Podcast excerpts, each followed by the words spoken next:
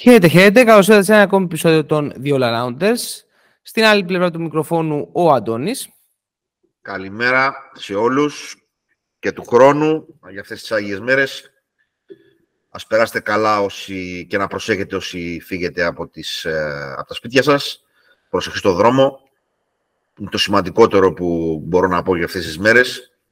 Ε, εδώ μαζευτήκαμε για να πούμε λίγα πράγματα για τα play-off του NBA που ξεκινάνε το Σαββάτο. Ε, ως τη συνήθειά μας να τα λέμε και να μας ακούτε. Είναι Σαββάτο καταρχάς, το πιάσατε το νόημα. Ε, δεν είναι Σάββατο, είναι Σαββάτο, να, να, να έχετε στο νου σας όλοι. Όπως είπε ο Αντώνης, να περνάτε όμορφα αυτές τις μέρες, ε, ε, θα πούμε για τις ευχές μας ε, πριν, το, πριν κλείσουμε το, το επεισόδιο. Γράφουμε σήμερα για NBA, για τα play-off. Ε, να πούμε ότι το playing tournament έχει ξεκινήσει από την ε, ε, ουσιαστικά Τετάρτη ξημερώματα, ήταν που ξεκίνησε το playing και παίχτηκαν τα πρώτα παιχνίδια. Θα πιάσουμε το νήμα από εκεί πέρα, να δούμε λίγο τι έγινε σε αυτά τα παιχνίδια, ε, να δούμε ποια, τι απομένουν στο playing και μετά να δούμε τα αναζευγάρια ε, σε Ανατολή και Δύση πώς πάνε τα play-off. Να ξεκινήσουμε λοιπόν από το play-in. Ε, την ε, Τετάρτη το ξημέρωμα ουσιαστικά παίχτηκαν ε, δύο παιχνίδια. Το Μαϊάμι υποδέχτηκε την Ατλάντα και ε, το Τορόντο υποδέχτηκε το Σικάγο. Αν δεν κάνω λάθος, Αντώνη. Αυτά είναι τα δύο παιχνίδια που άνοιξαν το play-in. Ε, όχι, όχι το... ήταν; Ήταν τη Μινεσότα, ήταν πρώτα, ήταν της Δύσης; Το play-in ήταν, ναι, ήταν πρώτα διαστότα και μετά ήταν το Lakers. Lakers Μινεσότα, μπράβο, πολύ σωστά. Δηλαδή ε, πρώτα, επαμε... πρώτα παίχτηκαν τα ζευγάρια το, το 7-8. Το 7-8, ωραία. Το 7-8 σε κάθε, πώς το λένε, σε κάθε περιφέρεια. Ε, περιφέρεια. Ε, ξεκινώντας λοιπόν από τα ζευγάρια 7-8, το οποίο ήταν στην Ανατολή το πρώτο παιχνίδι, το Hawks Heat, και στη Δύση το Lakers την Blues. Ωραία, πάρα πολύ ωραία. Ποια είναι έτσι, Αντώνη, η πρώτη μας ειδικά για το Miami Atlanta, το οποίο ήταν ένα μεγάλο break, ε, μια μεγάλη νίκη της Atlanta μέσα στο Miami. Εγώ, να είμαι ειλικρινής, δεν το περίμενα. Ε, δεν, ήμουνα, δεν πίστευα ότι η Atlanta με την εικόνα που έχει παρουσιάσει θα μπορέσει να, να κερδίσει μέσα στο Miami. Ε, έχει δώσει κάτι διαφορετικό ο Quinn Snyder στην Ατλάντα. Ε, είναι καλύτερο, γιατί είναι μια, ήταν ένα ζευγάρι που πέρυσι ε, οι Heat πέρασαν από πάνω τους. Ε, την, ε, την, την, πρώτη σου άποψη θέλω. Και να πούμε εδώ ότι κέρδισε η Ατλάντα με 24% στο τρίποντο, έτσι. Αλλά άμα σου πω το επόμενο στατιστικό, θα καταλάβεις γιατί κέρδισε. Τα rebound ήταν 63-39. Ναι, ακριβώς. Με 22-6 επιθετικά rebound. Ε, να, ο Καπελά μόνος του πήρε 21 rebound. Ε, το νούμερο είναι εξωπραγματικό. Ε, η πρώτη σκόρ ήταν ο Τρέι Γιάν και ο, με 25 πόντους, με 1 στα 8 τρίποντα και 8-18 συνολικά. 8 rebound, 7 assist. Ο Ντεζούντε Μάρι με 18 πόντους, 5 rebound, 6 assist. Ε, στα... Το σημαντικό νομίζω ότι ήταν ο πάγκος της Ατλάντα που κέρδισε το παιχνίδι. Ένα trade το οποίο το αναλύσαμε, αλλά δεν ξέρω πόσο διεξοδικά το αναλύσαμε, ήταν του Σαντίκ Μπέι, ο οποίος είναι ένας πάρα, πάρα πολύ καλός παίχτης, ο οποίος ε, ε, μπορεί να κάνει αρκετά πράγματα στο παρκέ, είναι μακρύς. Ε, ήταν για τον πάγκο της Ατλάντα τεράστια βοήθεια, έβαλε 17 πόντους και πήρε 6 rebound με 3 στα 9 τρίποντα. Ο Μπογκδάνοβιτς, ο γνωστός μας ε, ο μικρός Μπογκδάνοβιτς που λέω εγώ πέτυχε 14 πόντους. Ο Κόγκου, ε, ο αναπληρωματικός σέντερ, 12 με 4 rebound και ο Τζόνσον 10 με 7 rebound. Από εκεί πέρα, ε, αντιστοίχως, αν εξαιρείς τον Γκάι Λάουρι, ε, που έβαλε 33 πόντους, αλλά μπορεί να ξεκίνησε από τον πάγκο, αλλά ουσιαστικά θεωρείται βασικός. Ε, καταρχήν, δείχνει ένα τεράστιο πρόβλημα στο σκοράρισμα που έχει το φέτος το Μαϊάμι. Για να έβαλε 33 πόντους ο Λάουρο και να χάσανε υπάρχει πρόβλημα. Αλλά από εκεί πέρα οι υπόλοιποι του τον πάγκο βάλαν 4 πόντους. Ε, ουσιαστικά έπαιξε με 7, παίκτες, με 7 παίκτες ο, ο Σπόστρα. Ε, ήταν ψηλοαπογοητευτικός ο Αντεμπάγιο, δηλαδή 41 λεπτά, 12 πόντι, 9 rebound ε, και όταν το αντίπαλο σύνδεσμο σου έχει πάρει 21 υπάρχει πρόβλημα. Πολύ άστρο του Jimmy Butler με 6 στα 19 ε, και ο Tyler Hero με 26. Αλλά όταν βλέπεις τώρα ότι ξεκινάει ο Γκάρι Βίνσεντ και ο Στρούς στο Μαϊάμι, καταλαβαίνεις ότι υπάρχει λίγο έλλειμμα ποιότητας. Ε, το trade που κάνανε μέσα στη χρονιά του Love έπαιξε τρία λεπτά, Kevin Love. Ε, νομίζω ότι περισσότερο από... Για να το κλείσω το παιχνίδι αυτό, σίγουρα βοηθάει ο Σνάιντερ, δεν είναι ότι είναι καλός, ένας καλός προπονητής, αν και έχω τεράστια εκτίμηση στον Ed Μακμίλαν, γενικότερα, ε, ο οποίος έχει κάνει καλά πράγματα στην καριέρα του συνολικά και θεωρώ πολύ άδικη τη μεταχείρισή του και από την Ατλάντα και από το Στάρτη. Ε, νομίζω ότι το περισσότερο που παίζει ρόλο είναι ότι είναι μια πολύ μέτρια ομάδα το Μαϊάμι. Πιο πολύ απ' όλα. Ε, νομίζω ότι έγινε μια πολύ μέτρια διαχείριση από τους τελικούς του, του Bubble και μετά από όλο τον οργανισμό. Ε, δώσε ένα μεγάλο συμβόλαιο στον Ντάγκαν Ρόμπισον όπου ουσιαστικά στα τελευταία δύο play-off ε, είναι, δεν παίζει καθόλου. Ε, του Κάι Λάουρι το trade, άσχετα τώρα ότι έπαιξε καλά σε αυτό, ναι, ο Ντάγκαν Ρόμπισον είχε 0 λεπτά και πρέπει να έχει ένα συμβόλαιο κοντά στα 18 εκατομμύρια. Ε, του Λάουρι το συμβόλαιο και γενικά το trade είναι πολύ κοντόφθαλμο. Ε, και νομίζω ότι το, το Miami θα δυσκολευτεί και με το Σικάγο τώρα γιατί, για να το κλείσουμε το play-in της Ανατολής. Ε, όχι ότι παίζει ιδιαίτερο ρόλο τώρα ποιος θα βγει γιατί θα τους καταπιούν οι Bucks όποιος και να μπει. Αλλά νομίζω θα δυσκολευτούν πολύ και με το, με το Σικάγο που έχει μια καλή αμυντική ομάδα. Βέβαια και εκείνοι στηρίζονται πολλά πολύ στο, στην επίθεση του ατομικό ταλέντο του, του Λαβίν και του Ντερόζαν. Ε, αλλά πρέπει νομίζω σοβαρά να, να στην off να πάρουν ε, σοβαρές αποφάσεις ο Πατραέλη και το team του ε, γιατί το συγκεκριμένο μοντέλο φαίνεται ότι δεν προχωράει. Ε, όπως επίσης και το, το, το ρόντο που, που έχασα τους Bulls στο, στο ζευγάρι 9-10 ε, μάλιστα χάνοντας ένα τεράστιο αριθμό βολών. Ε, αυτά σε γενικές γραμμές ε, για, το, για τα, για τα play-in της Ανατολής, για να το προχωρήσω λίγο περισσότερο ε, και να το κλείσουμε με την Ανατολή, τουλάχιστον το κομμάτι του play-in. Οι Bulls κέρδισαν 109-105 το, το Toronto, ε, με το στατιστικό να ξεχωρίζεις 18-36 βολές του Toronto, αυτοκτόνησαν ουσιαστικά όταν έχεις χάσει ένα παιχνίδι 4 πόντους και χάνεις 18 βολές. Ε, ενώ τα υπόλοιπα στατιστικά είναι πολύ κοντά. Ε, και εδώ κερδίζουν ένα παιχνίδι Bulls με 27% μόλις στο τρίποντο. Γενικά οι Bulls είναι από τις ομάδες που σουτάρουν πολύ μέτρια. Και εδώ ο Ντόνοβαν παίζει με 7 παίχτες. Κάνει τεράστιο μάτς βέβαια ο Λαβίν με 40 πόντους ε, και 23 ο Ντερόζαν. Οι άλλοι έτσι καλλιώς και 14 πόντους και 13 rebound ο Βούτσεβιτς. Από εκεί πέρα ο, ο Βαφλίτ έβαλε 26, είχαν ένα τεράστιο προβάδισμα στο ημίχρονο με 11 πόντους, δεν ήταν τεράστιο, αλλά κάποια στιγμή στο τρίτο δεκάλεπτο έφτασε να είναι μεγάλο. Ε, Νομίζω έφτασε στους 19, αν δεν ναι, στους 19 έφτασε. Γενικά το Τορόντο, η απόφαση του να ε, μείνει ακίνητος στο deadline. Εξ αρχής μου φάνηκε πάρα πολύ παράξενο. Ε, φαινόταν ότι το πράγμα δεν λειτουργεί με το υπάρχον ρόστερ και νομίζω ότι ο αποκλεισμός ε, από τα play-off θα επιταχύνει τις διαδικασίες.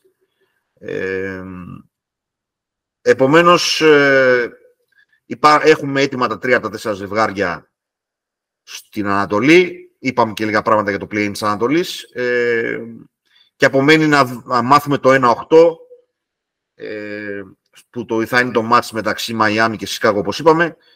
αν και δεν νομίζω ότι έχει ιδιαίτερη σημασία, ειδικά στην Ανατολή. Και για να κλείσω το δικό μου το μονόλογο και να δώσω την πάση σε ένα να κάνεις το ξεκίνημα στη Δύση.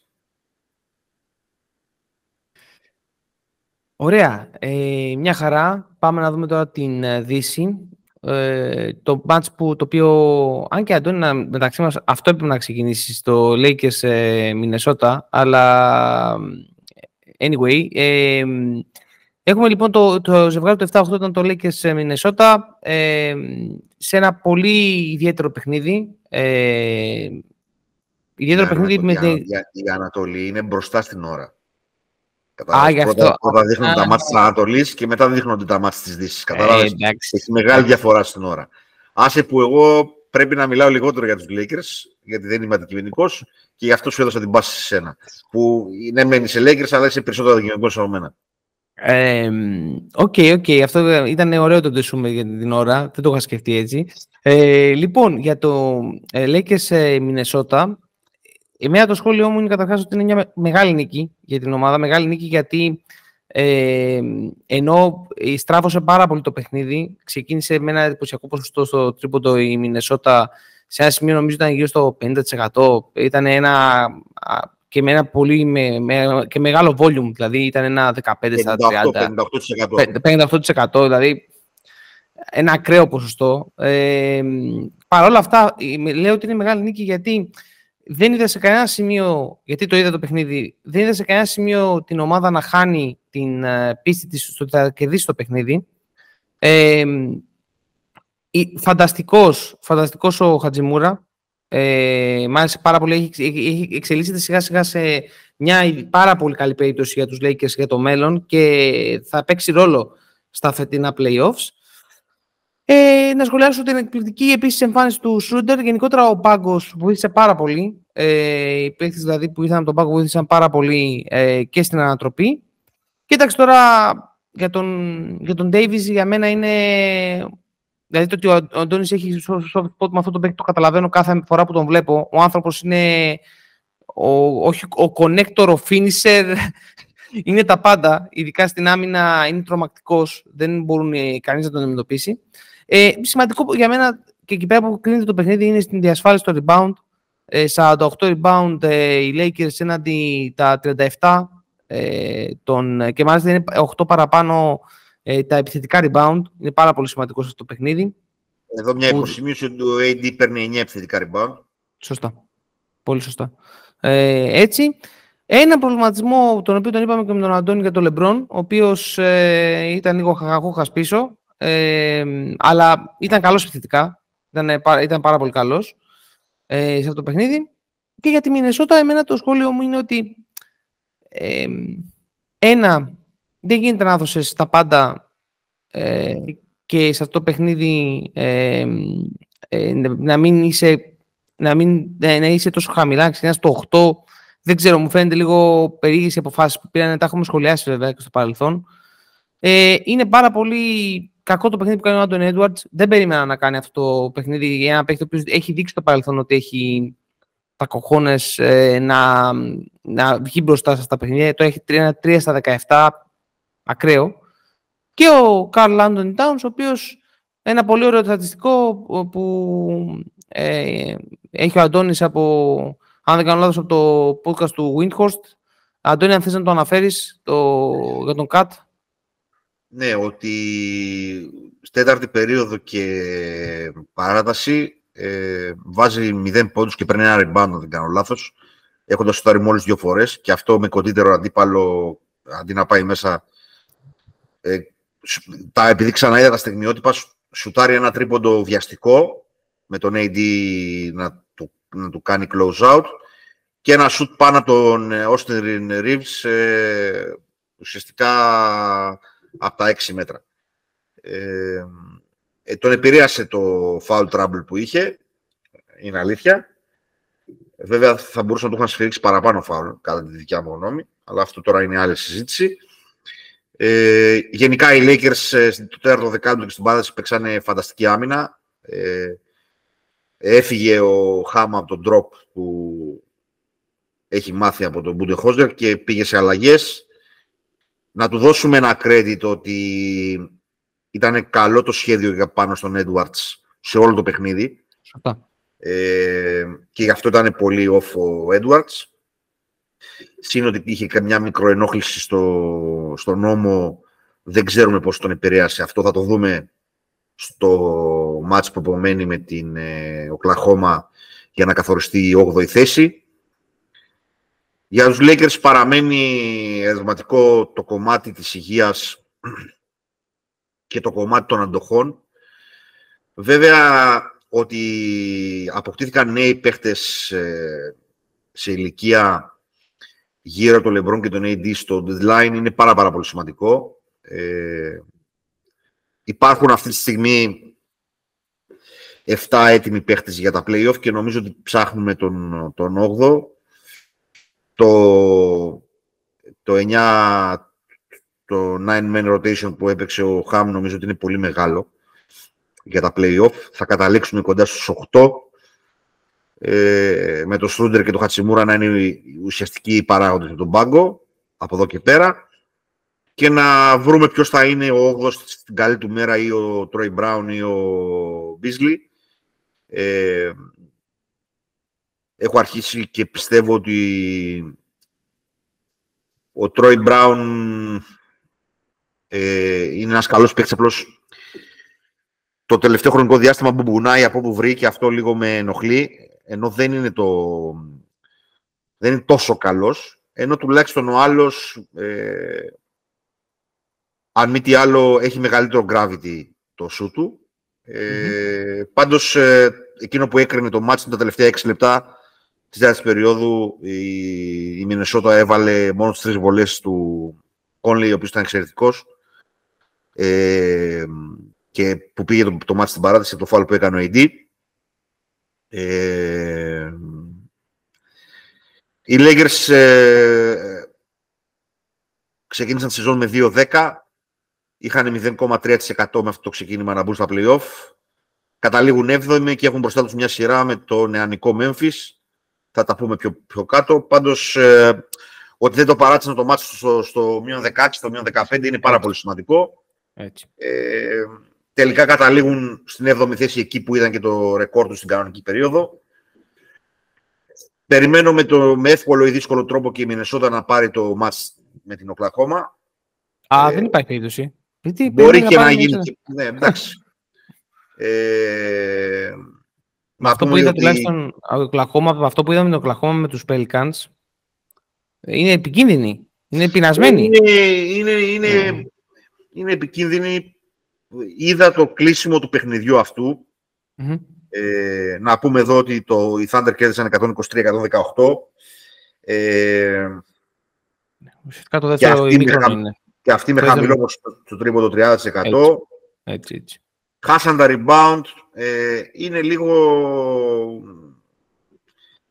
Νομίζω ότι όταν τρως 31 από τώρα τον Γκίντι, όσο και...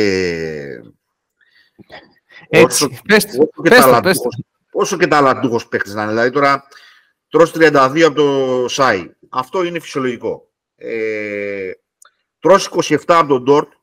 Αυτό, αυτό, μπορεί, αυτό μπορεί να γίνει. Δηλαδή ε, είχε 4 στα 8, έχει ξαναπαίξει play-off.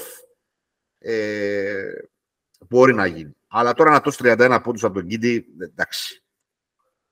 Οι Pelicans ε, δεν είχαν καμιά βοήθεια από τον πάγκο και για άλλο ένα match play-off ο Μακόλουμ αποδεικνύει γιατί ε, δεν κατάφεραν τίποτα στο Portland γιατί είναι κατά κύριο λόγο ένας παίχτης κανονικής περίοδου που όταν έχουν τα δύσκολα είναι δεύτερο match μετά το σημαντικό με τη Μινεσότα που ήταν το τελευταίο της κανονικής περίοδου που θα έκρινε ποιος θα ήταν ο που έκανε στο τέλος απίστευτες, απίστευτα λάθη για την εμπειρία του είναι σε ένα άλλο σε ακόμα ένα match που κάνει choke με 5 στα 15 shoot ε,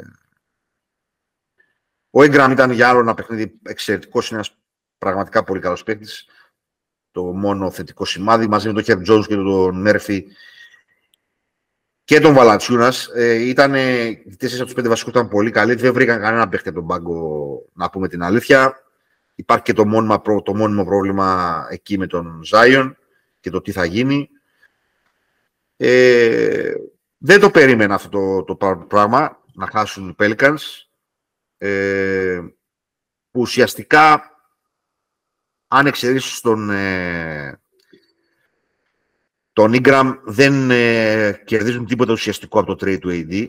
Ε, δεν γίνεται και pick swap τώρα ε, λόγω της ε, θέσης των Lakers.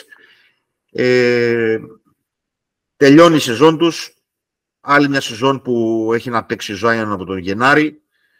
Και εκεί πρέπει να πάρθουν αποφάσεις. Ε, και θα δούμε τι θα γίνει στο Μινεσότα με την Οκλάχωμα. Να πούμε εδώ ένα τελευταίο ντεσού ότι δήλωσε ο, αυτός ο άμυαλος ο Γκομπέρ ότι και να μην, τον είχαν, να μην του είχαν δώσει ποινή για τα γεγονότα στο τελευταίο μάτι με την ε, Νέα Ρολεάνη που χτύπησε τον Κάιλ Άντερσον στον πάγκο κατά τη διάρκεια του time out. Λόγω μυϊκών σπασμών στην, στην πλάτη δεν θα έπαιζε και πάλι. Τώρα κατά πόσο είναι αλήθεια δεν το ξέρω. Πάντως το ρεπορτάζ στο τελευταίο παιχνίδι ε, αυτό με, τη, με τους Pelicans ήταν ότι όντως είχε μυϊκούς σπασμούς στην πλάτη ε, και αυτό αύξησαν τα νεύρα, τα νεύρα στον πάγκο. Mm. Ε, όπως και να έχει θα έχει ενδιαφέρον το τελευταία αγωνιστική το Μινεσότα, το τελευταίο play παιχνίδι Μινεσότα Οκλαχώμα. Ε, νομίζω ότι για το Denver είναι πιο εύκολο από την κεφαλωσία Οκλαχώμα. Δεν, δεν υπάρχει κάποιος που να μπορεί να αντιμετωπίσει στα ίσια τον Jokic. Ε, δεν βλέπω ούτε με την Μινεσότα πάλι, να είμαι ειλικρινή. Θα τους βάλουν περισσότερα προβλήματα. Δηλαδή, όπως και να έχει, όταν έχεις τον Κομπέρ πάνω του ή όταν έχεις τον, τον Downs πάνω του, κάτι θα, ναι, ναι. κάτι θα ενοχληθεί. Αυτά με τα, με τα play ε, γενικότερα. Ε, πάμε να πούμε και κάποια λίγα λόγια ε, για τις ε, σειρές σε κάθε περιφέρεια, ξεκινώντας από την Ανατολή. Περίμενε, Αντώνη, περίμενε. Πριν πάμε στην, ε, στις ε, σειρές, να πούμε ότι μας ακολουθούν όλοι όσοι Α. μας ακούνε ε, σε όλα τα social media, Facebook, Instagram, Twitter. Ε, τα, podcast, τα, podcast, τα podcast τα βρίσκεται ε, σε, όλα τα αγαπημένα σας, σε όλα τα αγαπημένα σας ε, podcast apps, Google Podcast, Apple, Apple Podcast, Spotify, Spotify, YouTube, Ό,τι, όπου θέλετε να βρείτε το περιεχόμενό μας και εννοείται ακολουθήστε μας στο Substack. Εκεί πέρα θα βρείτε όλο το περιεχόμενο, τα άρθρα του Κένταβρου, ε, τα 2 cents για την EuroLeague του Γιώργου. Ό,τι ανεβάζουμε υπάρχει πάρα πολύ υλικό και θα το εμπλουτίσουμε σιγά σιγά ακόμη περισσότερο. Αυτό και έτσι νομίζω ότι είναι ευκαιρία τώρα να πάμε ε, στα ζευγάρια των, ε, να πούμε ένα-δύο λόγια για τα ζευγάρια που διαμορφώνονται στην ε, Ανατολική Συντηρητική Περιφέρεια. Αντώνιο, ο λόγος πάλι σε σένα. Σου δίνω την πάσα για το Βοστώνη Ατλάντα ε, για να ξεκινήσουμε με την Ανατολή. Βοστώνη Ατλάντα, ναι. Ε, θεωρώ πως, ε, εντάξει, τι είναι το πρόβλημα με, την, ε, με τους Celtics; Θεωρώ δηλαδή ότι θα περάσουν σχετικά εύκολα. Δεν θεωρώ ότι ε, θα τους βάλουν μεγάλα προβλήματα οι Hawks. Τώρα το μόνο που μπορώ έτσι να σκεφτώ ότι μπορεί να υπάρξει όντως θέμα για τους ε, Celtics είναι το κομμάτι του πώς θα παίξουν άμυνα. Δηλαδή, η Hawks είναι μια ομάδα η οποία αν δεν παίξεις άμυνα και δεν τους περιορίσεις, ειδικά στο κομμάτι του, ε, του Young, ε, του Trey Young και του pick and roll που ξεκινάει οι περισσότερες δράσεις του, ε, μετά θα, θα έχουν, εκεί ίσως έχουν πρόβλημα, αλλά τώρα σε μια σειρά ε, που κερδίζεις τα παιχνίδια, λίγο δύσκολο μου φαίνεται να, να πάρει τέσσερις νίκες οι, οι Hawks. Βλέπω Celtics ε, με ένα 4-1, 4-2, maximum ε, το 4-2. Έτσι το βλέπω. Ε, και θα είναι μεγάλο για μένα ζήτημα το πώς θα αντιμετωπίσει οι Hawks θα αντιμετωπίσουν το, το δίδυμο Brown ε, Tatum και το πώς οι Celtics θα αντιμετωπίσουν το, ε, το pick and roll και απάνω στην άμυνα του που θα παίξουν στον ε, Trey Young. Ε, αυτό, εκεί πέρα εκτείνεται για μένα το, το παιχνίδι. Δεν ξέρω, Αντώνη. Ναι, 4-1 βλέπω και εγώ για τη Βοστώνη. Δεν βλέπω παραπάνω ματς. Mm-hmm. Ε, είναι πολύ πιο σκληρή ομάδα η Βοστώνη. Ε, η Ατλάντα δεν είναι και ο, και ο Καπελά επιθετικό πρόβλημα για να, για να έβγαζε κάποιο νόημα περισσότερο να δώσει παραπάνω στην... Ε, εκεί είναι το μεγάλο μειονέκτημα, ας πούμε, της Βοστώνης στα φετινά play-off. η θέση 5 ε, ή αν θέλετε το 4-5. Ε, θα παίξει καθοριστικό ρόλο πώς θα σουτάρει η Βοστόνης. Αυτό θα παίξει ρόλο για όλα τα play-off. Ε, ξεκίνησε τη σεζόν ε, με εκπληκτικά ποσοστά. Αυτά διορθώσαν στο, από τη μέση σεζόν και μετά. Έχει την καλύτερη έδρα ε, στην Ανατολή μαζί με το Μιλγουόκι με 32-9. Της Ατλάντα το εκτός έδρας είναι 17-24, αν είναι αρνητικό δηλαδή, φυσιολογικό είναι. Ε, τερμάτισαν 8 στην κανονική περίοδο με 41-41. Δεν βλέπω τρόπο που θα πάει παραπάνω τα 5 ματς. Ε, πρέπει να είναι φοβερά άστοχη η Βοστώνη για να πάει σε παραπάνω παιχνίδια. Ε, η Βοστόνη ε, ε, είχε το δεύτερο καλύτερο ρεκόρ σε ολόκληρο το NBA με 57-25. Γενικά οι τρεις πρώτες ομάδες της Ανατολής ε, είχαν πολύ, καλό, πολύ καλή σεζόν. Ε, και νομίζω ότι δεν, δεν χωράει παραπάνω σχόλια. Προχωράμε για το Φιλαδέλφια Μπρούκλιν. Η γνώμη σου. Φιλαδέλφια Μπρούκλιν, λοιπόν. Ε, θεωρώ ότι είναι ένα, ένα ε, ματσάρισμα το οποίο ε,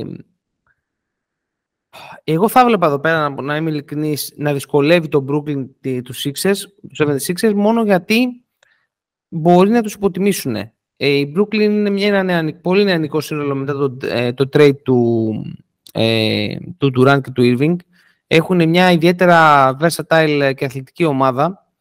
Ε, δεν έχουν όμως ε, πίσω από τον Claxton δεν, υπάρχει, δεν υπάρχουν επιλογές για να, να ρίξουν κορμιά πάνω στον Embiid. Εκεί είναι που κολλάει το όλο θέμα πιστεύω για τους, ε, για τους Nets. Ε, επομένως στην καλύτερη ε, βλέπω ένα 4-2 ε, οι 76 τα τελευταία χρόνια δεν έχουν πρόβλημα στον πρώτο γύρο. Εκεί που κρίνεται η σεζόν τους πάντα είναι στα ημιτελικά της περιφέρειας ε, και νομίζω ότι ήδη το μυαλό τους σε μεγάλο βαθμό είναι εκεί πέρα που θα συναντήσουν τους Celtics. Ε, λογικά, όπως είπαμε και πριν. Θεωρώ ότι έχω όμως μεγάλη περιέργεια να δω αν αυτό ε, που είδαμε από τον Michael Bridges, αυτό το σταριλίκι, να το πω έτσι, που είδαμε από τη στιγμή που πήγε στους Nets, αν θα, γίνει, ε, αν θα είναι και στους, στα play-off έτσι, αν θα έχει αυτόν τον ίδιο ρόλο. Ε, εύκολο 4-2 το πολύ πάλι για τους ε, Sixers, 76ers. Ε, Αντώνη. Ε, εντάξει, εδώ είναι μάτς που μπορεί να τελειώσει με μέσο όρο πόντων πάνω από 40 ο Embiid. Έτσι, έτσι. Δεν, ο Κλάξτον είναι ένας καλός παίκτης, αλλά είναι πολύ ελαφρύς. Ε, έτσι, έτσι. Ο άλλος είναι θηρίο. Νομίζω ότι είναι και ο MVP της σεζόν.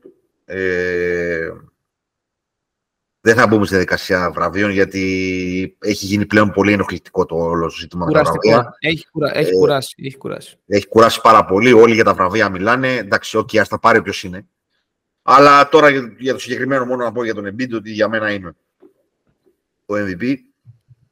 Νομίζω ότι είναι ο πιο καθοριστικός παίκτης από όλες τις υπόλοιπες ομάδες για τη φετινή πορεία τους. Ε, Επομένως, ε, ο Bridges είναι ο μοναδικός που έχει εμπειρία, σοβαρή εμπειρία μαζί με τον Cameron Johnson από playoff. Ε, δεν νομίζω όμως ότι μπορούν να ανταπεξέλθουν στο κομμάτι του, του Embiid. Έχουμε δει γενικά μες στη χρονιά ότι είναι αρκετά το μυαλό του στο πώς θα τον εκμεταλλευτεί ο Χάρντιν και αυτό είναι ένα θετικό σενάριο. Ε, και εδώ 4-1 για τη Φιλαδέλφια βλέπω. Ε, και μετά θα έχουμε τα, τα ωραία τα, τα γούστα που θα τα μιλήσουμε μετά το τέλος το, της, ε, του πρώτου γύρου. Ε, όταν θα κάνουμε preview τα, τα ημιτελικά. Τα ημιτελικά. Ναι, ναι, ναι. Ε, για το 1-8 δεν έχουμε να πούμε πολλά πράγματα. Ε, είπαμε ότι είτε είναι η Ατλάντα, είτε είναι η Ατλάντα, λέω, συγγνώμη, είτε είναι το Μαϊάμι, είτε είναι το Σικάγο Ε, οι Bucks δεν ε, θα παίξουν παραπάνω από πέντε παιχνίδια.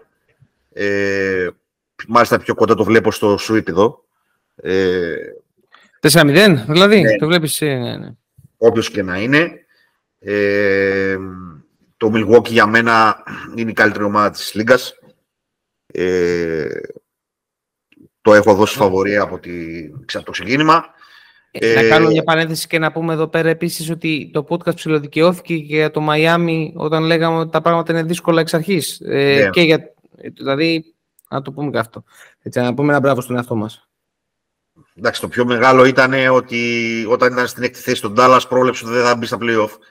Δεν θα μπει καν στα play Αυτό ήταν το μεγαλύτερο. Αυτό ήταν, αυτό ήταν, μεγάλο, αυτό ήταν μεγάλο, μεγάλο ήταν η μεγαλύτερη επιτυχία του podcast όσον αφορά το, το NBA και ήταν δικιά σου. Επομένως, δεν έχουμε να σχολιάσουμε πολλά πράγματα εδώ και να πάμε και για το πιο ανταγωνιστικό μάτς του πρώτου γύρου στην Ανατολή και ένα ζευγάρι το οποίο θέλω πάρα πάρα πολύ να τα δω αυτά τα παιχνίδια, όσα μπορέσω τέλος πάντων. Το Cleveland Νέα Υόρκη, νομίζω ότι είναι το πιο, μαζί με το αντίστοιχο 4-5 της Δύσης, είναι τα πιο hot παιχνίδια του πρώτου γύρου. Ε, εκτός βέβαια τους Lakers που θα τους, θα τους δω έτσι κι αλλιώς. Ε, Cleveland Νέα Υόρκη, μια πρώτη σκέψη, ε, Κώστα. Καταρχάς, και εγώ θα θέλω πάρα πολύ να τα δω τα παιχνίδια. Ε, και τώρα που μου είπες ότι είναι Ανατολική Περιφέρεια και είναι νωρί, λογικά θα μπορούμε να τα δούμε και πιο άνετα σε σχέση με τα υπόλοιπα. Νομίζω ότι την Κυριακή, αν δεν κάνω λάθος, ε, ξε, ε, ξεκινάει αυτό το ζευγάρι. Ε, αν δεν κάνω σοβαρό λάθος. Λοιπόν, έχουμε αρχικά ε, ε κάποια στοιχεία είναι ότι οι Cavaliers ήταν μια από τις top ομάδες αμυντικά στη regular season. Όσο περίεργο και να μας ακούγεται αυτό, η απάντηση σε αυτό είναι ότι οι Cavs έχουν, τον, ε, έχουν τους δίδυμους πύργους τον Mobley ε, με τον, ε, με τον Jared Allen οι οποίοι παίζουν καθοριστικό ρόλο στο να καλύπτουν ε, την, του, τα, τα ελλείμματα στην άμυνα που έχουν ο Garland με τον Mitchell ε, και μέσα στη σεζόν βρήκαν και έναν connector ε, ο οποίος ήταν ε, κυρίως ο Levert ε, ήταν αυτός ο οποίος κάλυπτε κάπως στη θέση 3 αν και θεωρώ ότι ακόμα υπάρχει πρόβλημα εκεί και πέρα. Ο, και, ο, ε, και ο Οκόρο. Και ο Οκόρο. Και ο Οκόρο. Από τη μέση σεζόν και μετά, ουσιαστικά ο Οκόρο ήταν ο βασικό τριάρι ε, και από τον πάγκο έκτος παίκτης ήταν ο Λαβέρτ, ο οποίος πραγματικά ήταν πολύ καλός. Έτσι. Ε, τώρα για τους Νιξ, ε, δεν έχω τώρα εικόνα του πώς ε, θα είναι ο Ράντλ, να με ειλικρινείς, ο οποίος τραυματίστηκε λίγο πριν το τέλος της, ε, ε, της ε, regular season. Ε, και αυτό είναι ίσως το πιο καθοριστικό στοιχείο για τους Knicks για το πόσο ανταγωνιστική θα είναι και πόσο θα μείνουν μέσα στη σειρά. Απ' την άλλη, ο Μπράνσον έχει κάνει μια φανταστική σεζόν. Ε, έχουμε πέσει, το είπαμε και στην προηγούμενη podcast του NBA, πέσαμε έξω για το πόσο θα τα πάει αυτό το παιδί στους Knicks. Εν τέλει τα πήγε εξαιρετικά. Έδειξε και το πόσο λάθος κάνανε οι Dallas σε αυτό. Ε, πόσο ε, underestimate κάνανε τη σεζόν του και όσα είχε προσφέρει μέχρι, εκείνη, μέχρι και πέρυσι του Dallas. Ε, Βλέπω 7 game series. Δεν μπορώ να το δω να λύγει σε λιγότερα παιχνίδια εφόσον παίζει ο Ράντλ και τους Knicks. Ε, χαμηλά σκορ. Δεν βλέπω να πηγαίνουμε να γίνονται πάρα πολύ. Θα βλέπω άμυνες να επικρατούν δηλαδή. Ε, αν πήγαινα με το 4-3 θα πήγαινα με τους, ε, με τους Knicks. Να είμαι ειλικρινής. Θεωρώ ότι η Νέα Υόρκη έχει έρθει η στιγμή μετά από καιρό να πάει σε, στον δεύτερο γύρο ε, των, ε, ε, των play-off ε, της Ανατολής. Ε, bold prediction δεν είναι ότι είναι το φαβορή. Αυτό, ε, σαν μια πρώτη έτσι, εικόνα. Ναι, να πούμε εδώ ότι στην κανονική περίοδο κερδίσαν τα τρία από τα τέσσερα μάτς οι Knicks. Εκτός δηλαδή το πρώτο στις 30 Οκτωβρίου που το πήραν οι Cavaliers 121-108. 4 Δεκεμβρίου κέρδισαν οι Knicks 92-81. 24 Ιανουαρίου οι Knicks 105-103 και 31 Μαρτίου η Νίξ 130-116. Ε, εδώ θα εξαρθούν πάρα πάρα πάρα πολλά σε τι κατάσταση είναι ο Ράντλ. Ε, χωρίς τον καλό Ράντλ δεν έχουν τύχει οι Με καλό Ράντλ πραγματικά ε, θα πάμε σε 7 παιχνίδια. Έχει πολύ ενδιαφέροντα ματσά το παιχνίδι. Τον Μπράνσον με τον Μίτσελ, το η σύγκρουση των πύργων Μίτσελ Ρόμπινσον με τον Άλεν, ε, το Μόμπλε Ράντλ, ε, είναι ένα φοβερό παιχνίδι να το παρακολουθήσεις. Δεν έχω κρύψει τη συμπάθειά μου για τη Νέα Υόρκη. Ε, είναι μαζί με το Μαϊάμι δύο ομάδες που συμπαθώ πάρα, πάρα πολύ ε, και θέλω να πηγαίνουν καλά. Ε, σίγουρα Επαναλαμβάνω με το Ράντλ Υγιή ε, το match πάει, το, το, η σειρά θα πάει σε αυτά τα παιχνίδια βάση λογικής. Δύο εξαιρετικές άμυνες τουλάχιστον στην κανονική περίοδο. Ε, να πούμε εδώ ότι υπάρχει και το, ο παράγοντας Danny Green, ο οποίος στο κλείσιμο της σεζόν έδειξε υγιής και ότι μπορεί να παίξει αυτό το ρόλο του κονέκτορ που συζητήσαμε προηγουμένως, με πάντα να είναι ένας καλός σουτέρ, μπορεί να παίξει ένα ρόλο στο, στη σειρά. Θέλω να τον δώσει την κατάσταση είναι. Ε, φάνηκε καλά στο κλείσιμο της σεζόν. Ε, θα δούμε.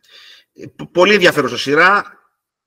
Θα πω τη μαύρη μου αλήθεια ότι και εγώ Νίξ βλέπω, ε, διότι δεν έχω πολύ μεγάλη εμπιστοσύνη στο δίδυμο του Ράντλ του Γκάρλαντ Μίτσελ. Γκάρλαντ Μίτσελ. Και δεν ξέρω και πόσο επιδραστικοί μπορούν να γίνουν στην επίθεση οι Άλεν και Μόμπλεϊ. Ε, αν μοιράσουν την μπάλα περισσότερο και δεν αρχίσουν να σουτάρουν ακατάβαυστα οι δυο τους, ε, θα έχουν περισσότερη τύχη πάντως. Ε, Όπως και να έχει, είναι μια εξαιρετική σειρά. Είναι πάντα πάρα πάρα πολύ ωραίο να βλέπεις match play-off στη Νέα Υόρκη. Ε, το hype είναι εντυπωσιακό. Ε, με ενθουσιάζουν πάντα τα παιχνίδια στο μάτι του Square Garden. Ε, εντάξει, είναι και εικόνες ε, από τις αρχές της δεκαετίας του 90 ε, που πήγε ο Πατ Ράιλι στους Knicks, επομένως έχω ένα soft spot. Ε, γενικά το, το γεμάτο Madison σε play-off είναι κάτι το οποίο είναι πολύ διαφορετικό από πολλά γήπεδα του NBA. Σούπερ σειρά, σούπερ φαν ε, για όσους αγαπάνε το μπάσκετ. Ε, και οι δύο δώσαμε στα 7 μάτς τους Knicks. Μπορεί βέβαια με τον ίδιο τρόπο να το πάρουν στα 7 οι Cavaliers. Εδώ, ή, ε, ή ως κλασικό ναι. NBA μπορεί να μας διαψεύσει και να γίνουν τελείως διαφορετικά πράγματα. Ναι, ναι, μπορεί να γίνουν τελείως διαφορετικά πράγματα. Να πούμε ότι εμείς είπαμε το πιο δύσκολο, έτσι. Το να πάει να κάνει break στο 7ο παιχνίδι δεν το έχουν κάνει πολλές ομάδες. Δηλαδή, γιατί το πλεονέκτημα το, έχει, ε, το έχουν οι Cavs. Δηλαδή, ναι. είπα, είπαμε το πιο bold από, ε, από όλα αυτά που μπορούν να γίνουν. Δηλαδή, για αν τέλειωνε η σειρά, μπορεί να τέλειωνε 4-2 πιο πολύ στο μάτι του Square Garden παρά να τέλειωνε στους Cavaliers. Ωστόσο, εγώ θεωρώ ότι μπορεί να συμβεί. Γενικότερα δεν είναι παράλογο ε, να γίνει κάτι τέτοιο. Ε, είναι μια άπειρη ομάδα κυρίω οι Cavs. Εγώ γι' αυτό επίσης παίζει ένα μικρό ρόλο. Γιατί οι Knicks έχουν παίξει μια σειρά playoff με την Ατλάντα πριν δύο χρόνια. Η ομάδα αυτή έχει μια μικρή εμπειρία, ε, οι παίκτες της. Και ο Μπράνσον φυσικά έρχεται από ένα, ένα μεγάλο run με τους Dallas πέρυσι μέχρι τους τελικούς περιφέρειας. Ε, ο Μπρα... Ε, shout out στον Γραφοδαίμονα για άλλη μια φορά, το φίλο μας από το Πολύ σωστά. Vancouver. Ε, στο, και στον ε, Μανόλο που είναι γνωστός ε, φίλαθλος των Νίξ. Ε, εύχομαι κάθε επιτυχία. Ε, όπως είπα και προηγουμένως, ε, τα μάτς στη Νέα Υόρκη γενικά είναι πολύ διαφορετικά. Ε, περιμένουμε μεγάλη αγωνία το συγκεκριμένο παιχνίδι. Έτσι. Και πάμε στη Δύση. Έτσι. είπαμε ότι το 1-8 ό,τι και να γίνει πάνω κάτω.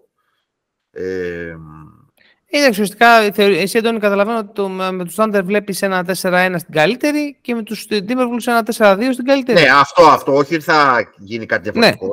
Όπως ναι. και να έχει, Nuggets είναι το φαβόρι. Okay. Πάμε στο 2-7, στη σειρά που θα είναι τα μάτια μας τραμμένα εμείς εδώ ως podcast, το Lakers... Ε, Αλήθεια είναι αυτό. Ναι. Lakers Grizzlies, βέβαια, ο τρίτος της παρέας που δεν έχει έρθει θα έχει τα μάτια του τραβημένα σε άλλο ζευγάρι. Ε, στην κανονική περίοδο το, το σκορ ήταν 2-1 υπέρ των Lakers. Στις 20 Ιανουαρίου με, το, με την προηγούμενη βερσιόν των Lakers κέρδισαν 122-101. Στις 28 Φεβρουαρίου, ε, χωρίς να παίξει σε αυτό το μάτσο ο Λεμπρό, νομίζω έχασαν οι Lakers 121-109 σε ένα μάτσο που ήταν κλειστό μέχρι και το τέλος της τρίτης περίοδου. Και στις 7 Μαρτίου κέρδισαν οι Lakers 112-103. Ε, εδώ έχουμε αρκετά ενδιαφέροντα πράγματα για να παρακολουθήσουμε. Ε, το πρώτο θα είναι τον Brooks James, το match-up αυτό να δούμε τελικά ε, αν τυχόν αυτά που λέει το στόμα του Brooks μπορεί να τα δείξει και στο γήπεδο. Είπαμε ότι ο, ο Λεμπρόν δεν φαινόταν 100% στο μάτς που έπαιξε. Θα δούμε τώρα πώς θα είναι. Ε, από εκεί πέρα, το πόσο, το πόσο μπορεί να μείνει στο γήπεδο ο Τζάρι Τζάξον Τζούνιορ, γιατί ε, είναι πάρα πολύ εύκολο το να, το, να είναι σε foul trouble. Ε, θα παίξει πάρα πάρα πολύ σημαντικό ρόλο.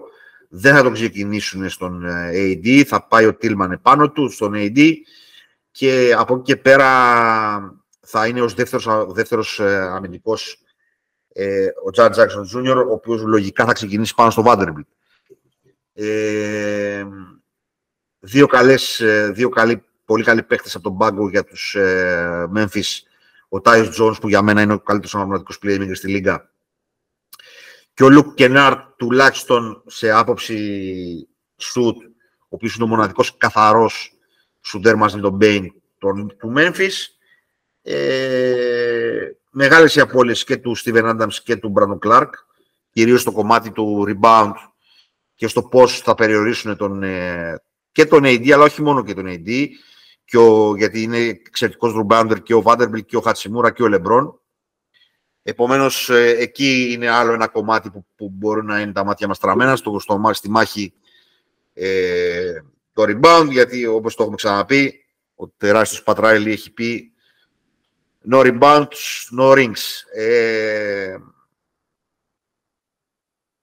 είναι το φαβορή το Memphis, για να μην κρυβόμαστε. Έχει κάνει καλύτερη σεζόν. Ε, απλώς η απουσία του, του Adams, του Clark και το πόσο εύκολο και το πόσο εύκολα ε, χρεώνεται με φάουλ Τζαν Τζακ Jr ε, περιπλέκει τη σειρά. Οι περισσότεροι ειδικοί δίνουν το Memphis. Εδώ βλέπω τον ε, άνθρωπο που έχει αναλάβει το κομμάτι της ανάλυσης του παιχνιδιού από το NBA ε, δίνει, γιατί ο NBA, το site, συγγνώμη, δίνει τους ε, Grizzlies στα έξι παιχνίδια. Ε, α, πρόλαβα να ακούσω, εκτός από τα κλασικά που ακούω των Lakers, τα podcast, το, το podcast του Winhorst και το, ε, και το ξεκίνημα του podcast του Low. Ε, πάνω κάτω λίγο τους πάγωσε η εικόνα των Lakers στο match με την... Ε, αυτό καταλαβαίνω ως γενική αίσθηση. Λίγο τους πάγωσε η εικόνα με, το, με τη Μινεσότα. Ε, περίμεναν πολύ πιο εύκολη επικράτηση των Lakers και ειδικά μετά τους τραυματισμούς του McDaniels και του, ε, και την απουσία του Γκομπέρ. Εγώ πιστεύω ότι η απουσία του Γκομπέρ ήταν ευλογία για το Μινεσότα γιατί δεν θα έπαιζε έτσι. Ούτε αμυντικά ούτε επιθετικά. Και για να κλείσω τα του σέντς μου, που θα έλεγε και ο Γιώργος, θεωρώ ότι από τη, από τη μια μεριά ε, ο Μωράντ και από την άλλη μεριά το πώς θα τον περιορίσουν οι Lakers και αν μπορούν να τον περιορίσουν και η μάχη του Τζάρτζαρ Ζούνιορ με τον Ντέιβις, η υγεία του Λεμπρόν είναι τα καθοριστικά πράγματα ε, στη σειρά. Αυτά για το 2-7 της Δύσης. Ε, εγώ να πω την αλήθεια βλέπω 7 παιχνίδια και δεν μπορώ να, να δώσω αντικειμενική πρόβλεψη. Επομένως, δίνω την πάση σε ένα Κώστα. Λοιπόν, σε όλα συμφωνώ, σε αυτά τα takes που, και τα σημεία κλειδιά που έδωσες ο Αντώνη. συμφωνώ ότι αυτά θα παίξουν ρόλο τεράστιο στο κομμάτι του πώς θα βγει η σειρά. Θεωρώ ότι σημείο κλειδί ε, είναι καταρχάς να πούμε ότι μπαίνουμε σε μια σειρά με μειονέκτημα έδρας. Έτσι με ό,τι σημαίνει αυτό. Ε, για, και αντί μας βλέπουμε έχουμε μια ομάδα η οποία είναι πεινασμένη και νεανική. Είναι μια ομάδα η οποία πέρυσι ε, αποκλείστηκε στους, ε, στα ημιτελικά της ε, περιφέρειας από το Golden State, τους πρωταθλητές μετέπειτα. Ε, γνώμη μου είναι ότι το Memphis παίζει καλύτερα χωρίς τον Μωράντ. Αυτό είναι κάτι το οποίο το έχω δει και πέρυσι, το είδα και φέτος. Αν κάπου υπάρχει μεγάλο πλεονέκτημα, είναι στον πάγκο. Το Memphis έχει ένα πολύ καλό προπονητή. Ε, ο δικός μου προπονητής είναι ένας νέος ο Χαμ, ο οποίος όμως να τα, να τα πούμε όλα δείχνει σημάδια βελτίωσης και ένα in-game coaching το οποίο παίρνει κάποιες αποφάσεις πάρα πολύ καλές, ε, όπως αυτό που έκανε με τη Μινεσότα που από ντρό πήγαμε σε αλλαγές. Ε, Θεωρώ ωστόσο ότι. Που κράτησε στον πάγκο τον Διάτζελο που. Κράτησε, που δεν ήταν καλός ακριβώς. Που έδωσε ρόλο στο Χατσιμούρα. Εντάξει. Ναι. Είναι ρούχη κότσο. Είναι ρούχη κότσο. Είναι, είναι πολύ καλός προπονητής. Ναι, ναι, είναι πολύ καλός προπονητής. Δυσκολεύομαι ειλικρινά, δυσκολεύομαι να, να. Γιατί δεν πάβει να είναι το 2-7. Δεν έχουμε, δηλαδή, δεν έχουμε δει πάρα πολλές φορές να συμβαίνει κάτι τέτοιο. Θεωρώ ότι ε, είναι 7 game, 7 game series που στο, α, βασικά συγγνώμη, αν πάει σε 7 game, εκεί θα το πάρουν οι Lakers. Ε, γιατί έχουν την, ε, ε, την εμπειρία δύο τεράστιων παιχτών, οι οποίοι αν είναι υγιείς μέσα στη σειρά και πάνε στα 7 παιχνίδια, στα 7 παιχνίδια θα κάνουν dominance. Δεν θα υπάρξει ε, ελπίδα, πιστεύω, για το Memphis στο 7ο παιχνίδι. Αλλά προσωπικά βλέπω να, να λύγει τη σειρά στο 4-2. Βλέπω δηλαδή να λύγει η σειρά 4-2 υπέρ των Memphis. Ε, όσο και να θέλω να δω τους Lakers να πάνε, γιατί αν οι Lakers περάσουν αυτή τη σειρά είναι πιο κρίσιμη για μένα, γιατί αν περάσουν και όποιον και να βρουν μπροστά τους, είτε το Sacramento είτε το Golden State, θεωρώ ότι εκεί πέρα υπάρχει πλεονέκτημα γιατί υπάρχει size, υπάρχει διαφορά μεγέθους. Ε, είναι η πιο κρίσιμη σειρά για τους Lakers αυτή ε, που θα αντιμετωπίσουν μπροστά τους. Ε, αυτό. 4-2 το Memphis. Ε, αυτό που πιστεύω ότι θα γίνει. Αυτό που θα ήθελα να γίνει να πάει σε 7 game και να δούμε ποιος ε, ε, ποιος έχει τα αυγά και τα πασχάλια. Για πες μου. Πάντως, εδώ να πούμε στο κομμάτι της νεότητας που συζητιέται, οι Lakers γίνανε πολύ πιο νεανικοί μετά το trade deadline και υπάρχουν πόδια να βοηθήσουν τον LeBron και τον AD. Βέβαια, ούτε ο AD είναι μεγάλος, 30 χρονών.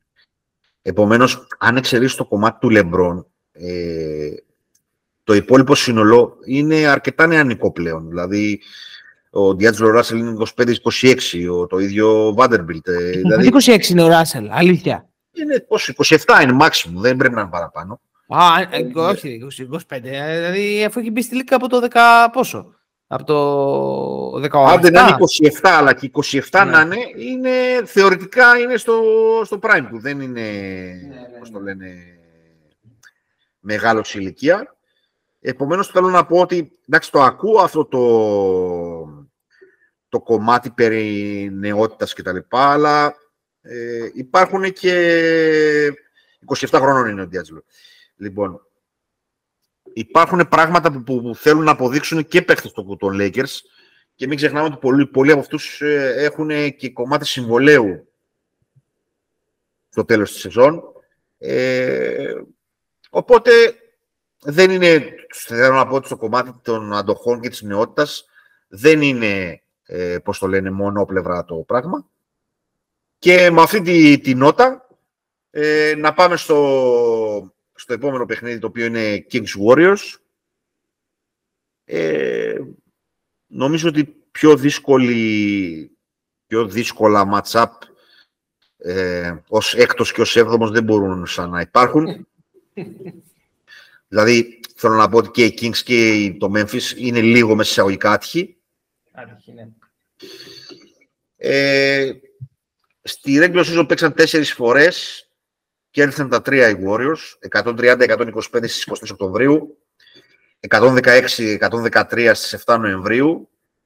Η μοναδική νίκη των Kings ήρθε στις 13 Νοεμβρίου 122-115 και στις 7 Απριλίου, εντάξει, ένα μάτι το οποίο δεν έπαιξε κανένας βασικός των Kings, 119-97 οι Warriors.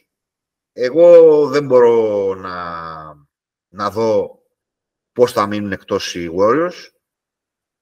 Τουλάχιστον στον πρώτο γύρο. Ε, μια ομάδα η οποία έχει τρεις εν ενεργεία πρωταθλητές. Τον Γκάρι, τον Ντόμσον και τον ε, Green. Ε, με μια ομάδα η οποία παίζει πρώτη φορά playoffs.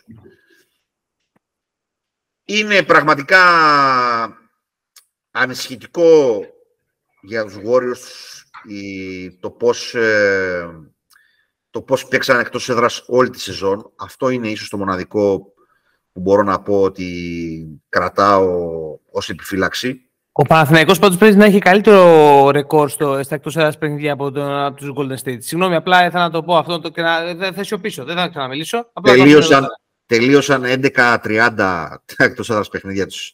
Οι μόνες ομάδες οι οποίες ήταν χειρότερες από τους ε, Golden State στα εκτός έδρας ήταν η Houston και το San Antonio και, και το Detroit. δηλαδή ήταν, είχαν το τέταρτο χειρότερο ρεκόρ ε, ε, εκτός έδρας. Δηλαδή θέλω να πω: η Σάρλοτ πήρε 14 μάτς, το Ορλάντο πήρε 14, η Washington πήρε 16, η Ινδιάνα πήρε 15, το Ντάλλα πήρε 15, η Γιούτα πήρε 14, το Πόρτα πήρε 16. Γενικώς, όποτε βγαίναμε έξω το σπίτι μας, ε, κάναμε, tour, κάναμε ε, βόλτα. Δεν, ναι. δεν πήγαμε για νίκη. Για να το κάνω όσο το δυνατόν πιο, πιο ξεκάθαρο, θεωρώ η κατάσταση του Wiggins σε όλη τη διάρκεια του playoffs διότι είναι ο απόλυτος connector για αυτήν την ομάδα του, του Golden State, θα παίξει τεράστιο ρόλο. Ε, νομίζω ότι τα νούμερα του Σαμπόνι στη regular season δεν θα γίνουν convert στα play-off και νομίζω ότι εκεί είναι το μεγάλο μειονέκτημα του, του των Kings. Ε, επίσης, αν εξαιρέσεις τον, ε, κόλλη στο μυαλό μου τώρα, τον παλιό παίκτη των Warriors. Ποιον λες τώρα, τον, τον παλιό ε, παίκτη των Warriors που είναι το βασικό τριάρι της, ε, των Kings. Τον ε, Barnes, Harrison Barnes. Μπράβο. Εκτός από αυτόν υπάρχει μηδενική εμπειρία στα play-off για τους υπόλοιπους. Λοιπόν, ε, εδώ ο φίλος μας από το NBA δίνει Warriors στα 7, εγώ θα δώσω Warriors στα 6 και ακούω τον Κώστα. Λοιπόν, ε, εγώ είμαι γεμάτος hot take σήμερα. Ε, λοιπόν, αρχικά να πω ότι γενικότερα οι Golden State βγάζουν μέσα στη χρονιά ένα... Δεν τραβάει δουλειά. Δηλαδή, πέρα από το εκτός έδρας, γενικώς υπάρχει μια δυσκολία. Λίγο οι τραυματισμοί του Κάρι, λίγο το θέμα του, του Wiggins, λίγο τα θέματα στην αρχή της χρονιάς που προέκυψαν με τον Green, με τον Green και τον Pool. Παρ' όλα αυτά έχουν κρατηθεί και βρέθηκαν μέσα στα play-off ως έκτη. Ε, θεωρώ ότι το momentum και η χαλαρότητα που υπάρχει αυτή τη στιγμή στο Σακραμέντο τους βοηθάει πάρα πολύ στο να μπουν σε μια σειρά με πλεονέκτημα. Γιατί θεωρώ ότι μια ομάδα που έχει 16 χρόνια να μπει στα play-off ε, με τον προπονητή της χρονιάς, μάλιστα όπως ε, λέγεται από χθες, θεωρώ ότι θα πει χωρίς ιδιαίτερο άγχος. Αυτό είναι λίγο επικίνδυνο. Γενικότερα το, η έλλειψη άγχους είναι επικίνδυνη στον, ε, καθιστά τον αντίπαλο επικίνδυνο στα play-off. Θεωρώ λοιπόν ότι θα δούμε μια σειρά που θα πάει στο 4-3 και θα κερδίσουν οι Σακραμέντο. Ε, γιατί το λέω αυτό, γιατί θεωρώ ότι έχουν ενέργεια σε όλες τις θέσεις, είναι ένα σύνολο πάρα πολύ καλό. Ε, δεν έχουν πάρα πολλούς, ε, ε δεν έχουν ψηλούς οι οποίοι να αντιμετωπίσουν ιδιαίτερα τους αμπώνεις. Και θεωρώ ότι ο Diaron Fox πρέπει να κάνει μια σειρά που θα τον βάλει στο τέτοιο. Ε, εγώ πήγα τελείως αντίθετα λοιπόν από σένα, Αντώνη μου. Ε, και λέω 7 game series ε, στο οποίο το Σακραμέντο θα περάσει και θα βρει ε, μπροστά λογικά το Memphis. Ε, αυτό. Και μπορείς, μπορείς να συνεχίσεις το podcast μόνος σου. Σε ευχαριστώ πάρα πολύ που μ' άκουσες. Μέχρι να... Δηλαδή, να πάει η σειρά στα 7, ε, 7 παιχνίδια μπορώ να το ακούσω.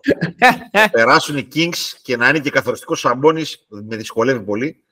Αλλά μπορεί μετά την επιτυχία σου, μετά τον Dallas, σε ακούω. Δεν, τώρα, τώρα έχω αρχίσει και λέω. όχι, όχι. Πού θα πάει, θα κάτσει κάτι, δεν, δεν ξέρεις. Ξέρεις τι γίνεται, μωρέ. Είναι πολύ δύσκολο να, παίξει, να παίξουν άμυνα οι Kings. Δεν ξέρω, 100%. Δηλαδή. 100%. 100%. 100%. Ενώ οι άλλοι ενώ οι άλλοι κάτι άμυνα μπορούν να παίξουν. Τέλος πάντων, θα δούμε. Ναι. Ε, παρ' όλα αυτά, εξακολουθώ να βλέπω τους Warriors στα έξι παιχνίδια. Okay. Και πάμε στο μάτσο το οποίο καλό θα ήταν να ήταν και ο Γιώργος εδώ να το συζητήσουμε. Ναι, ρε γάμο, το λείπει τώρα, λείπει αυτό, να το δουλέψουμε λίγο. Που του κάτσε στο 4, του, του, του, του, κάτσε στο 4, στο 5ο ε, του κάτσαν αυτοί εδώ πέρα οι, οι ανώμαλοι, από, οι, οι, οι φτωχοί γείτονες του Λος Άντζελες του κάτσαν. Ε, για πες, Αντώνη, τι λες; Να πούμε εδώ ότι στη, στη regular season δεν έπαιξε κανένα παιχνίδι ο Durant απέναντί τους. Ισχύει. Και τα πήραν και, τα, τα, τα πήραν και τα τέσσερα οι Clippers. Έτσι. έτσι. Ε, 23 Οκτωβρίου 112-95, 15 Δεκεμβρίου 111-95. Όχι ψέματα, κέρδισαν και ένα παιχνίδι, 3-1 η σειρά. 16 Φεβρουαρίου κέρδισαν οι Clippers 116-107, 2-2, ό,τι να είναι έβλεπα. 9 Απριλίου με τους Suns να το ξεκουράζουν όλους τους βασικούς τους, κέρδισαν οι Clippers 119-114. Άρα έχουμε το γεγονός ότι δεν έχει παίξει κανένα και ο Durant ε, και ότι η σειρά έλξε 2-2 στην κανονική περίοδο. Ε, βέβαια δεν έχουν καμία σχέση τα μάτια τα τρία πρώτα Μάλλον και τα τέσσερα μάτια δεν έχουν καμία σχέση. Δεν μπορούν να μας δώσουν τίποτα. Ε, ο Ντουράντ στα τελευταία 25 παιχνίδια, 26 που έχει παίξει, έχει ένα ρεκόρ 23-3, κάτι, κάτι εξωπρενικό δηλαδή. Δηλαδή στα τελευταία μάτια με τους Nets και τους Clippers, σε όσα έπαιξε είναι το ρεκόρ 23 νίκες, 3 σύνδεσης για την ομάδα του. Ένα εξωπρενικό πράγμα. Εντάξει, ε, ο Ντουράντ είναι ο πιο ταλαντούχος ε, επιθετικός που υπάρχει στα play-off. Ε, δεν το συζητάμε αυτό. Το πρώτο λοιπόν είναι πώς ε, θα, που θα γίνει το matchup Kawhi Durant. Ε, το δεύτερο bullet είναι τι αντοχές έχει ο Chris Paul; Θα βγάλει τραυματισμό, δεν θα βγάλει τραυματισμό. Ε, τον έχει θα... ξεζουμίσει η τον έχει ξεζουμίσει και δεν μπορεί όλη τη χρονιά. Συγγνώμη. Λοιπόν, δεν ξέρω τι σημαίνει αυτό. Λοιπόν. Ε... μια κατάσταση αν δεν τα έχει αυτός φέτος. Δεν έχει κάνει τώρα εκεί πέρα με τα τάτσι Μιτζικότσι. Δεν ξέρω, κάτι τέτοιο μου φαίνεται. Το anyway, ναι, ο Chris με μια κατάσταση νομίζω κάτι είχε μπλέξει. Anyway, συνέχισε. Ναι, ναι, κάτι τέτοιο. Κάτι τέτοιο. Ε, αυτό το ξέρω καθόλου. Πώς θα ανταπεξέλθει απέναντι στη, στον ε, Russell Westbrook ότι, και γενικά σε τι κατάσταση θα είναι στο να... Συγγνώμη, είπες το πώς θα ανταπεξέλθει απέναντι στον στο ποιον; Εντάξει, είναι ένα ματσά το οποίο μπορεί να, να βρει πράγματα ο Τάιλου να εκμεταλλευτεί του Westbrook. Τέλος πάντων, βέβαια το πιο πιθανό είναι να μην παίξει ο Paul George στην πρώτη, στον πρώτο γύρο και αυτό είναι νομίζω ότι το πιο σημαντικό από όλα. Ε, τραυματίστηκε στις 21 Μαρτίου. Ε, λένε ότι είναι καλύτερα, αλλά νομίζω ότι δεν θα τα καταφέρει να παίξει. Και το X Factor για τους, ε, για τους, ε, για τους Clippers είναι ο Norman Powell, ο οποίος είναι ένας πολύ καλός παίχτης, ο οποίος μπορεί να προσφέρει και στις δύο πλευρές του παρκέ. Ε, είναι ένα ματσάπ το οποίο αν μπορούσαν να χάσουν και οι δύο θα το προτιμούσα. Τους, εντάξει, τους Clippers τους συχαίνομαι, εδώ συζητάμε, είναι η πιο ψεύτικη ομάδα που υπάρχει στο NBA. Ε, μόνο αν φύγουν από το Los Angeles θα αρχίσουν να τους παίρνουν σοβαρά.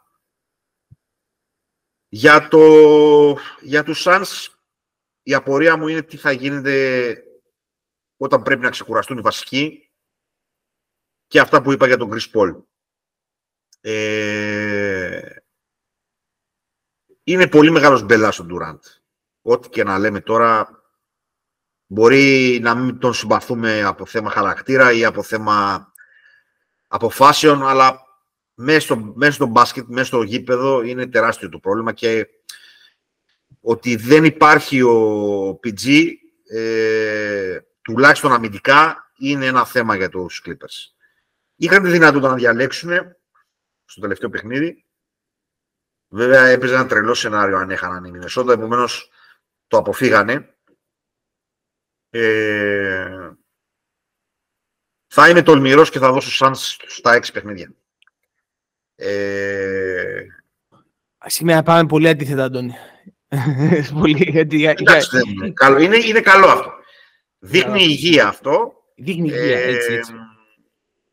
Αν υπήρχε ο PG, ε, έβλεπα μέχρι και 7 και νίκη των Clippers. Χωρίς τον PG, ε, το PG ε, Ο Μπιτζιμπιτζίδη πέθανε, ο Μπιτζιμπιτζίδη πάει. Αυτό. Ε, χωρίς αυτόν, ε, βλέπω σαν στα έξι παιχνίδια. Είναι... Έχουν δύο παίχτες, τον Μπούκερ και τον Ντουράντ, που μπορούν να σκοράρουν με πάρα πολλούς τρόπους. Ε, Είναι αλήθεια βέβαια ότι στο συγκεκριμένη σειρά και για τις δύο ομάδες, επειδή είναι πολύ ευαίσθητες μέσα σε πολλά εισαγωγικά, θα παίξει τεράστιο ρόλο το ξεκίνημα της σειράς. Τεράστιο ρόλο. Γιατί άμα αρχίσουν και γκρινιάζουν αυτοί οι Chris Paul, οι Booker και οι Ντουράνα μεταξύ τους, μπορεί να γίνει πολύ διαφορετική σειρά και να... Εγώ, εγώ έτσι το βλέπω, για να καταλάβεις. Για να καταλάβεις έτσι το βλέπω, ότι άμα στραβώσεις το, αν γίνει κανένα 0-1, ε, μετά θα αρχίσουν τα... Ο Ντουράν θα αρχίσει να σκέφτεται να πάει στο Μονακό να δει το φίλο του, τον Μάικλ James, στα play-off, δηλαδή... Θα από, την άλλη μεριά, από την άλλη μεριά όμως, είναι πολύ πιθανό να γίνει και το αντίστοιχο από την ανάποδη πλευρά. Α, μπράβο. Α, δηλαδή, σου... να έχεις τα αποδητήρια τον Καουάι που δεν μιλάει σε άνθρωπο μαζί με τον Westbrook. Ε, είναι ένα ζητηματάκι. Απ' την άλλη, ο Καουάι, να τα λέμε. Εγώ, ε, να, συγγνώμη που παίρνω το λόγο τώρα, απλά. Εγώ, για, γιατί βλέπω Clippers. Γιατί βλέπω Clippers στη σειρά. Γιατί ο, ο Καουάι είναι το απόλυτο endgame. Ο τύπος είναι, ρε παιδί μου, όταν παίζει στα playoff, όταν είναι καλά στα playoff, ε, είναι ρομπότ. Δηλαδή είναι Υπάρχει, ο τύπος που εγώ... Θα σου πω, ναι. θα σου πω. Έχετε, το, το, θέμα με τον Καουάι το έχετε παρακάνει. Με ε, όχι το παρακάνει, Αντώνη. Το έχετε, το έχετε παρακάνει. Με συγχωρείτε που το λέω, το έχετε παρακάνει. Σας έχει μείνει η σεζόν με το Τορόντο ναι, ναι. Ε, ή ξέρω εγώ μια-δυο σεζόν με, το, με τους ε, Spurs και το έχετε παρακάνει. Το παλικάρι έχει να παίξει σε ρί κανονικό μπάσκετ από τον Bubble. Σύμφωνο. Σε ρί μάτς να παίξει, δηλαδή να είναι ανταγωνιστικά μάτς έχει, εδώ το, το, τις προάλλες το, ξεκίνησαν και τον κάθισαν στο ημίχρονο. Δηλαδή, κάπου όπα λίγο με το, με το θέμα του ρομπότ. Και το... Ποιο ρομπότ, ρε; Τα ρομπότ δουλεύουν όλο τον χρόνο, δεν δουλεύουν το δύο δικό μας δεν είναι τόσο. Το, το δικό μας δουλεύει κάποιες συγκεκριμένες μέρες. Τι να κάνουμε τώρα; Ρε, είναι εξαιρετικός παίχτη. Δεν το συζητάμε. Αλλά έχει να παίξει σε ρί μάτς τα οποία το, τα, τα playoffs είναι αυτό το πράγμα ε, από τον Bubble. Όπου όλοι θυμόμαστε τι έγινε στο Bubble, έτσι καταφέρανε και κάνανε blowout στη σειρά του 3-1. Λοιπόν, ε, τέλος πάντων, ε, εδώ νομίζω ότι για να το κλείσω, η απουσία του PG παίζει καθοριστικό ρόλο.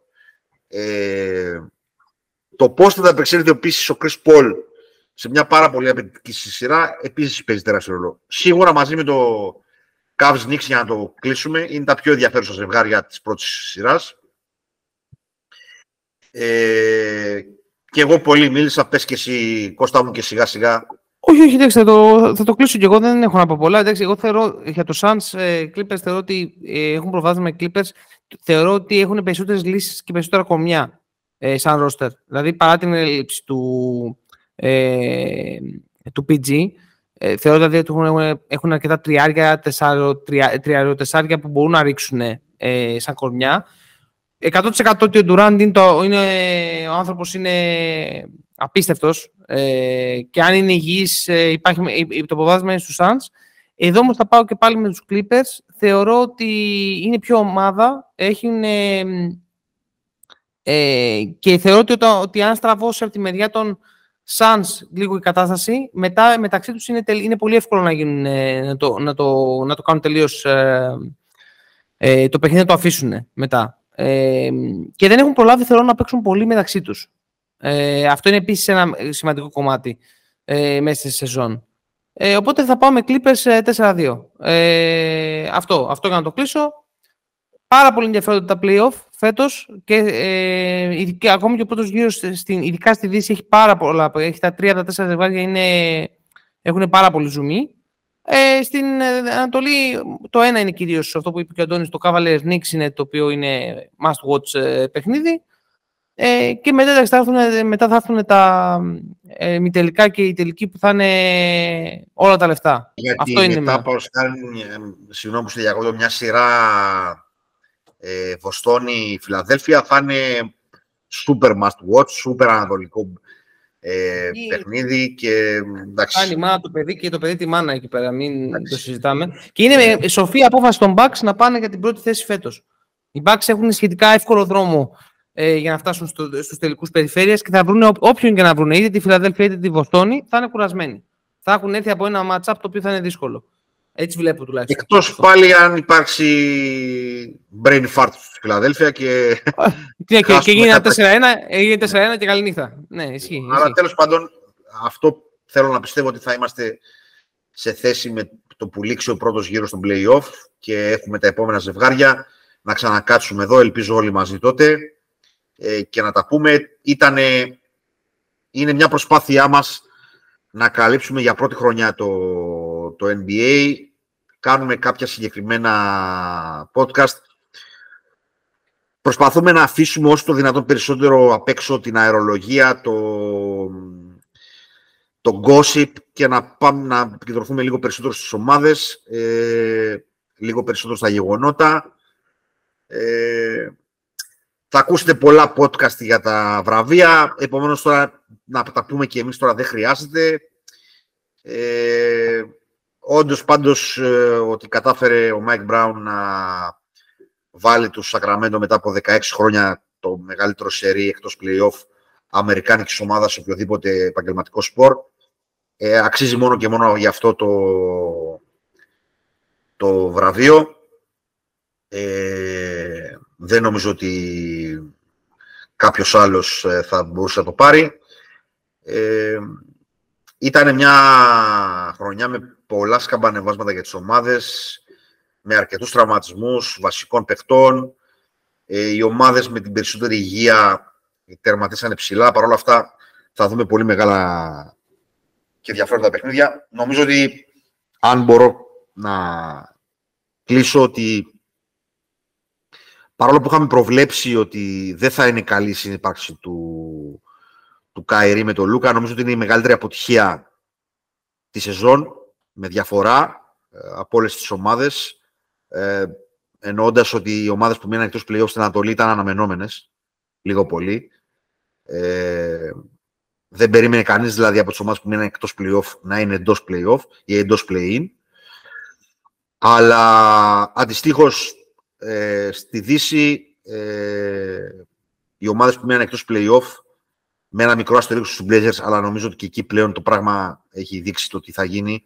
Κούρασε. Ε, κούρασε. Ναι, κούρασε. Οι τέσσερις ομάδες θα είναι δεδομένες λοιπόν. Ε, και όλοι υπολόγιζαν ότι η ομάδα που θα μείνει εκτός θα είναι το η Οκλαχώμα. Ε, λέμε για την αρχή της σεζόν. Μετά ήταν πολύ πιθανό να μείνουν και οι Lakers εκτός, αλλά αυτό που έγινε στον Dallas είναι εξωφρενικό.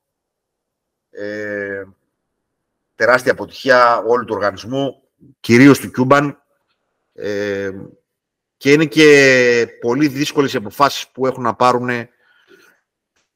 στην off-season το τι θα κάνεις με τον Καϊρή δεν είναι τόσο απλό το να αφήσεις και να φύγει μετά από τόσα πράγματα που έδωσες. Πολύ δύσκολη η off-season για τον Dallas. Ε, θα παρακολουθούμε εδώ τα γεγονότα και τα παιχνίδια. Ε, το αγαπάμε το NBA πάρα πολύ. Ε, και θέλω να πιστεύω ότι από χρόνο θα έχουμε καλύτερη κάλυψη της Λίγκας ε, με πιο συχνά podcast. Φέτος αυξήσαμε τα podcast του NBA σε σχέση με πέρσι. Ήμασταν σε κρίσιμες στιγμές στα μικρόφωνα. Λίγο με λιγότερη ε, επιμονή από όσο θα ήθελα και από όσο θα θέλαμε. Αλλά ήμασταν εδώ σε πολύ κρίσιμες στιγμές και πράγματα τα οποία ε, νομίζω ότι τα αναλύσαμε καλά και βάσει των δυνατοτήτων μας πάντα. Με highlight για μένα το podcast που κάναμε για το Trade Line, το οποίο νομίζω ήταν το πιο αναλυτικό στην ελληνική αγορά και με αρκετές πληροφορίες. Ε, αυτά από μένα. Ε, να περάσετε καλά αυτές τις γιορτινές μέρες με τις οικογένειές σας. Δώστε αγκαλιά στους ανθρώπους που αγαπάτε, είναι πολύ σημαντικό. Και όπως είπα και στην αρχή του podcast, Προσοχή τεράστια στον δρόμο, χάνεται, χάνεται κάθε σεζόν στις γιορτές αίμα, το οποίο είναι κρίμα να πηγαίνει χαμένο. Ε, αυτά από μένα, τα λέμε σύντομα με την Ευρωλίγκα. Λοιπόν, να κλείσω και εγώ να κάνω τη δική μου αποφώνηση. Θα πει πάρα πολύ ωραία, Αντώνης. Ε, να περάσετε όμορφα να έχετε μια, ένα καλό Πάσχα, ε, καλή Ανάσταση ε, σε όλους. Ε, να απολαύσετε αυτές τις μέρες είναι ωραίες γιατί και θα βρίσκεστε με οικογένεια, αν έχετε και μεγαλύτερους ανθρώπους, δώστε τους μια αγκαλιά παραπάνω. Είναι αυτές οι μέρες που περιμένουν για να ε, δουν τους, ε, αν έχετε παππούδες, γιαγιάδες, αυτό εννοώ, να τους αγκαλιάσετε, γιατί είναι πάρα πολύ σημαντικό. Είναι οι μέρες που περιμένουν να μας δουν όλους. Ε, Εμείς εδώ θα είμαστε, όπως είπε ο Αντώνης, ε, θα καλύψουμε από εδώ και πέρα τη σεζόν ε, στα play-off και των δύο ε, λιγκών και είμαστε πεινασμένοι και να δούμε και περισσότερα πράγματα από την επόμενη σεζόν και για το NBA, ε, το οποίο, ε, έχετε καταλάβει, έχουμε ένα soft spot για τη λίγα. Οπότε αυτό. Λοιπόν, ε, ήμασταν δύο rounders. Ε, ραντεβού στο επόμενο επεισόδιο. Γεια σας.